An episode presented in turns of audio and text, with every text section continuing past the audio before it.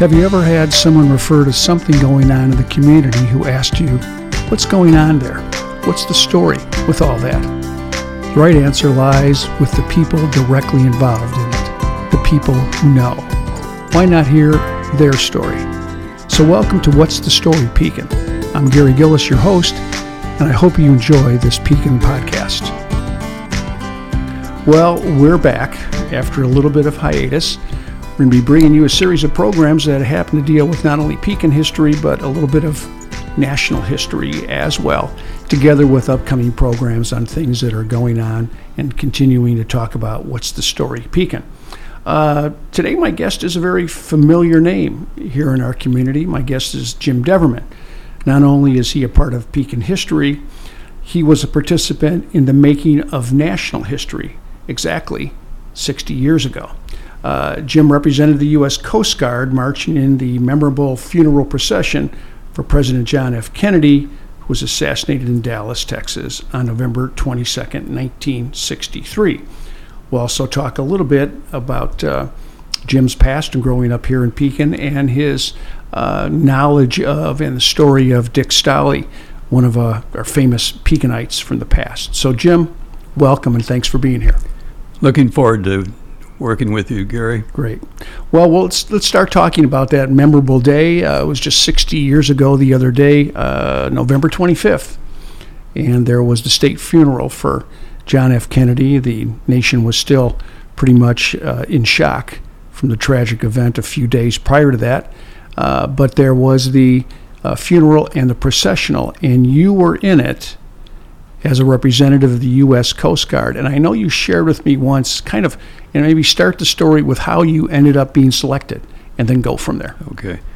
Um, at the time, I was a, uh, a student at uh, Bradley University, and actually, in my junior year, I was quite aware that in another year at Bradley, I would be graduating uh, with a degree in photojournalism and I would also be losing my college deferment, hmm. which meant that I would be at the top of the list for getting drafted. Sure. And I've never liked the idea of somebody putting me in a position that I really didn't design or didn't mm-hmm. want to be a part of. So, uh, a couple of my friends, uh, two from Pekin that I can remember, uh, Jim Olt the late Jim Olt, and uh, Don Meintz, uh, who was a mail carrier here in Pekin. Uh, both of them had signed on with the okay. Guard, Coast Guard Reserve Program, okay? And what that would amount to would be uh, six months of active duty and then six and a half years of oh, monthly wow. meetings after that. And I thought, well, that sounds pretty good. So uh, both of the guys told me that they had a good experience with that and were, were pleased to, to do the thing that they did.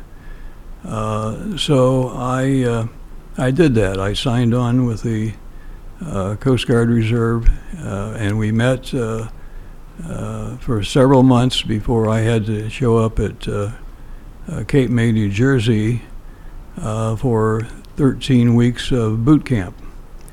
So I was in my eighth week of boot camp at Cape May, New Jersey, uh, which was a former uh, uh, landing spot uh, during World War II for seaplanes, the, the okay. property itself. Um, now, 13 weeks of boot camp is a long time. I think we had the longest of any military uh, deal back then Army, hmm. Navy, what have you. Uh, ours was 13 weeks. I happened to be in the eighth week on every Friday, we would have uh, a class or possibly two classes. Uh, the reason for two classes would be there would be a group of regulars uh, who are in for four years of active duty, and reservists like me who were there for six months and then back uh, back home in Pekin. Uh, every Friday, there would be a graduating class uh, graduating from boot camp, and uh, it was a Friday afternoon, mm-hmm.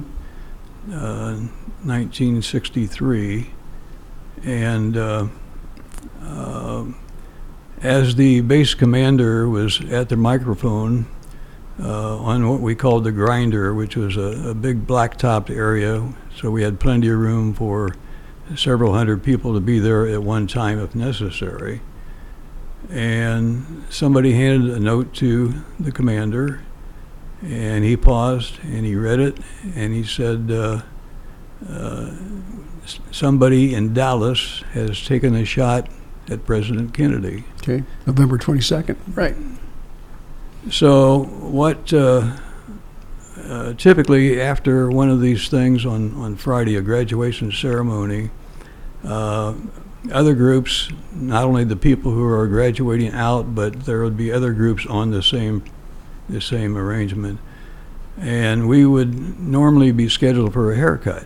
Okay, so we went to the barber shop, and I'm thinking in my mind as I'm walking to the to the uh, uh, haircut place would be that okay, they normally start A through Z, and I would be kind of up front, and I knew they had a TV set in the barber shop, maybe a couple of them, and I would be able to get current news as to what's going Mhm. on. Being a journalist, I always was very aware of what's going on around me and so forth. So we got up to the doors there for the barber shop, and wouldn't you know, they decided that day, for one reason or another, to go Z to A. Oh, So I was brokenhearted, basically. So as guys would come out of the barber shop, I'd say, "What, do you- what do you hear? What do you hear?" And the story would continue to build. Uh, Kennedy was taken to a hospital in Dallas, Texas, and by the time I got into the chair, and, and bear in mind, my group alone is 80 people, Hmm. and Kennedy is pronounced dead. Okay, long before I even got into the barber shop. So I thought, well, okay, that's interesting. I uh, I hope that uh, uh, the papers cover that well, and, and I'm I'm sure we we were not allowed to have a camera in boot camp, uh, and I I really hated the idea that here I am. Uh, a long way from anything and with no camera. Uh, but that same evening, it was a Friday night, and the the uh, uh, the lieutenant in, in charge of our group in the, dor- the dormitory that we had, um, he said that uh, our company of 80 reservists Mhm.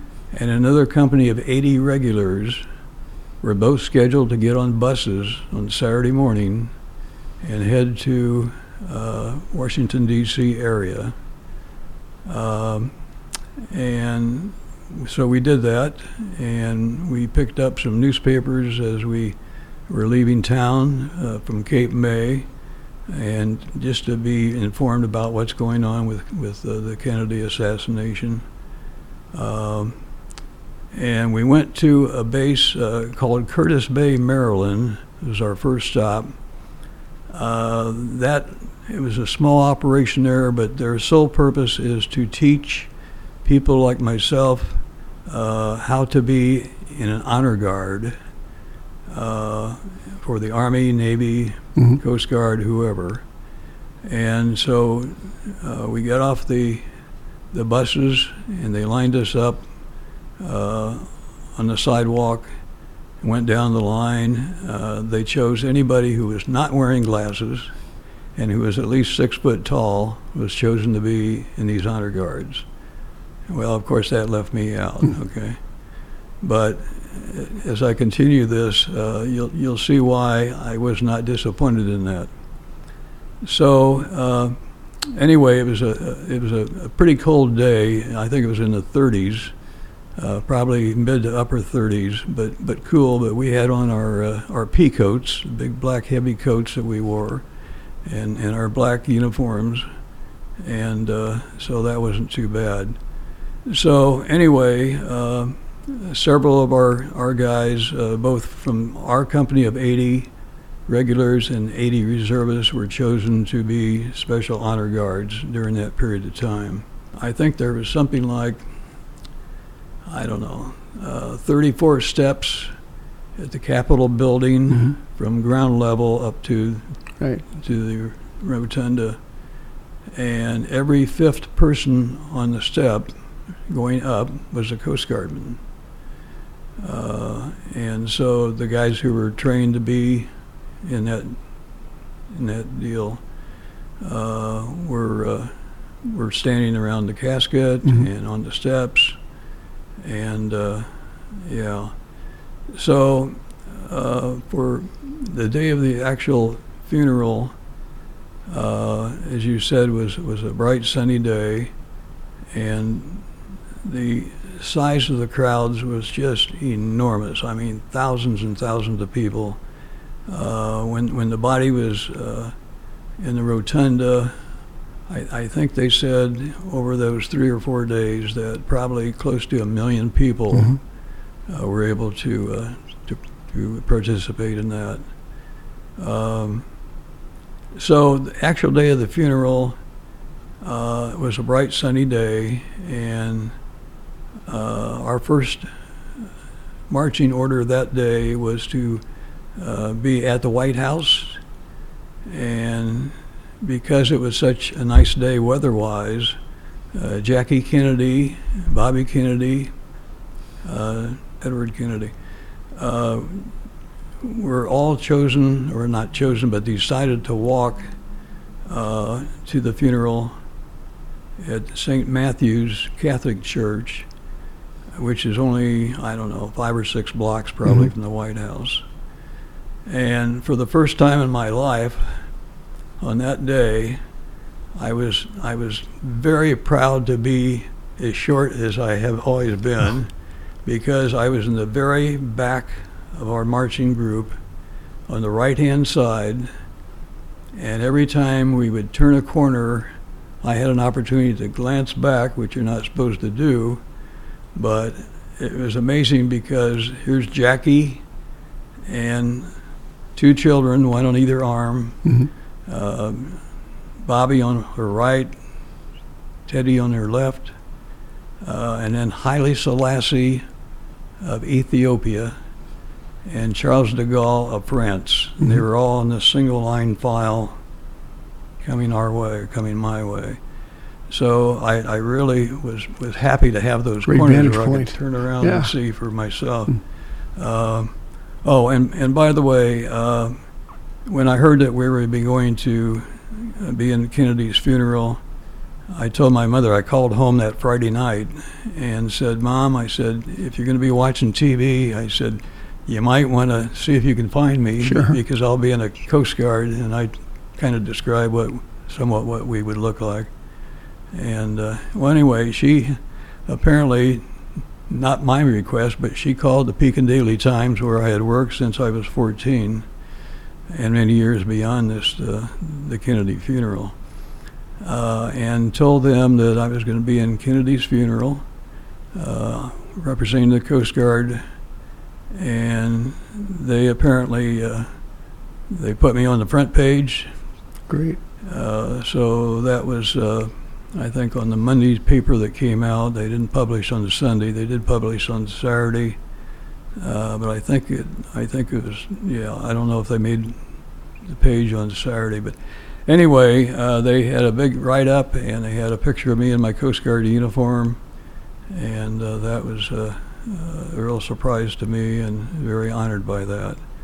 And then uh, years later, uh, they did a, I think, a, maybe a, I don't know, a 20 or 25th anniversary of the assassination, and again uh, featured me as a Pekinite, and they gave me the the uh, actual, I can't remember the name of the, it, it's metal. It it wraps around a cylinder, and that's how the paper is. I've seen them. Yeah. Okay. Yeah.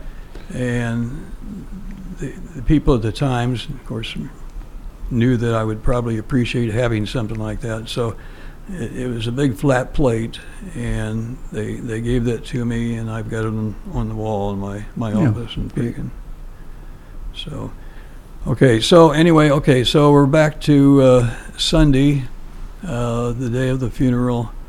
uh, we were told by our commander of our group of 80 that uh, we were not allowed to go into the church. There wouldn't be room for Navy, Army, Air Force, all those people Mhm. to go into this church. Not enough seats. They said, but some of the uh, buildings are open, uh, so if you need to go to the restroom, you can go in there and do so.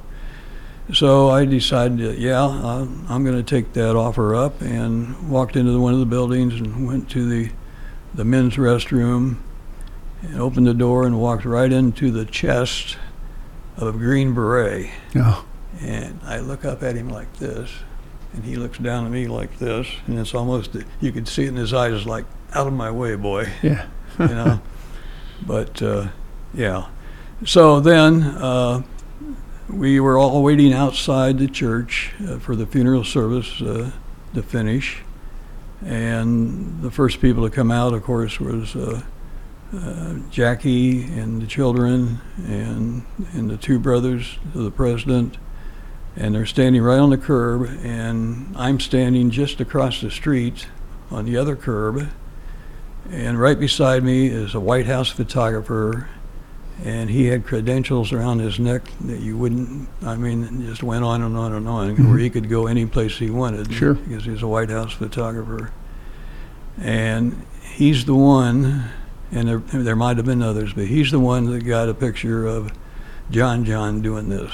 The salute. Yeah. Right. Iconic photo. Well. I, I always questioned if he was tr- uh, trained to not, if John John had trained to, to salute automatically, or if he was blocking his eyes from the sun because the sun Sure. was right in their eyes. Sure.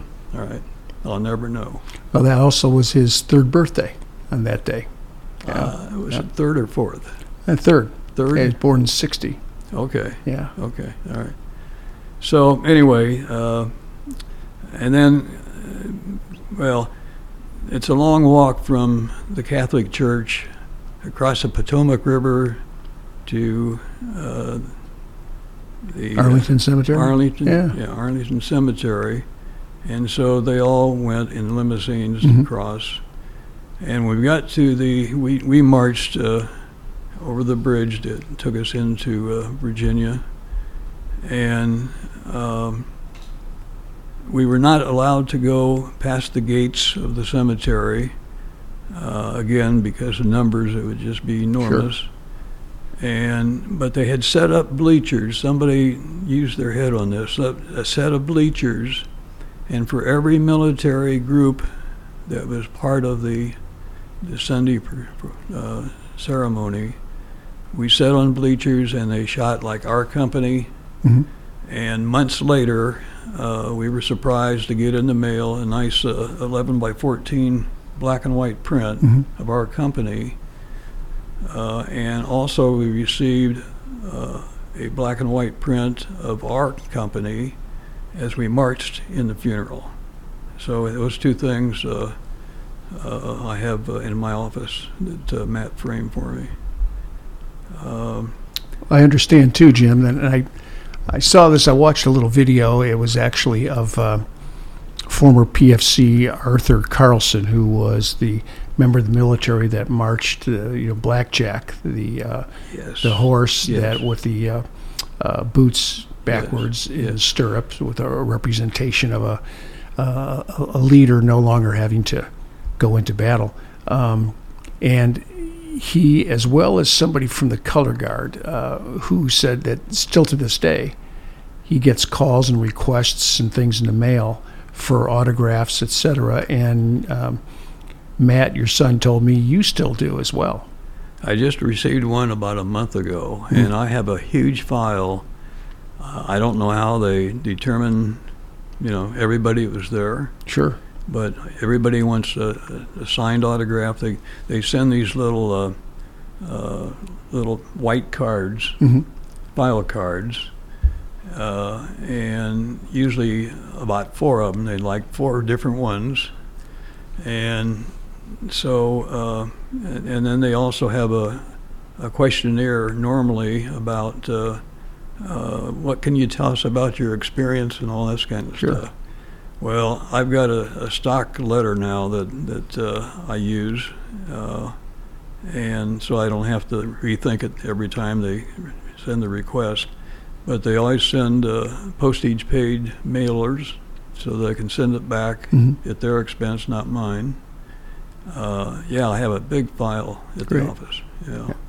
Well, y- you're you're a part of history, um, and uh, to have a Pekinite there, firsthand knowledge of it, uh, and someone with a journalistic talent. It'll be part of your family history as you can write and and leave for generations to come. So it's a a great story. Like I said, I'm going to have a little follow up uh, about some of the planning. You mentioned the color guard.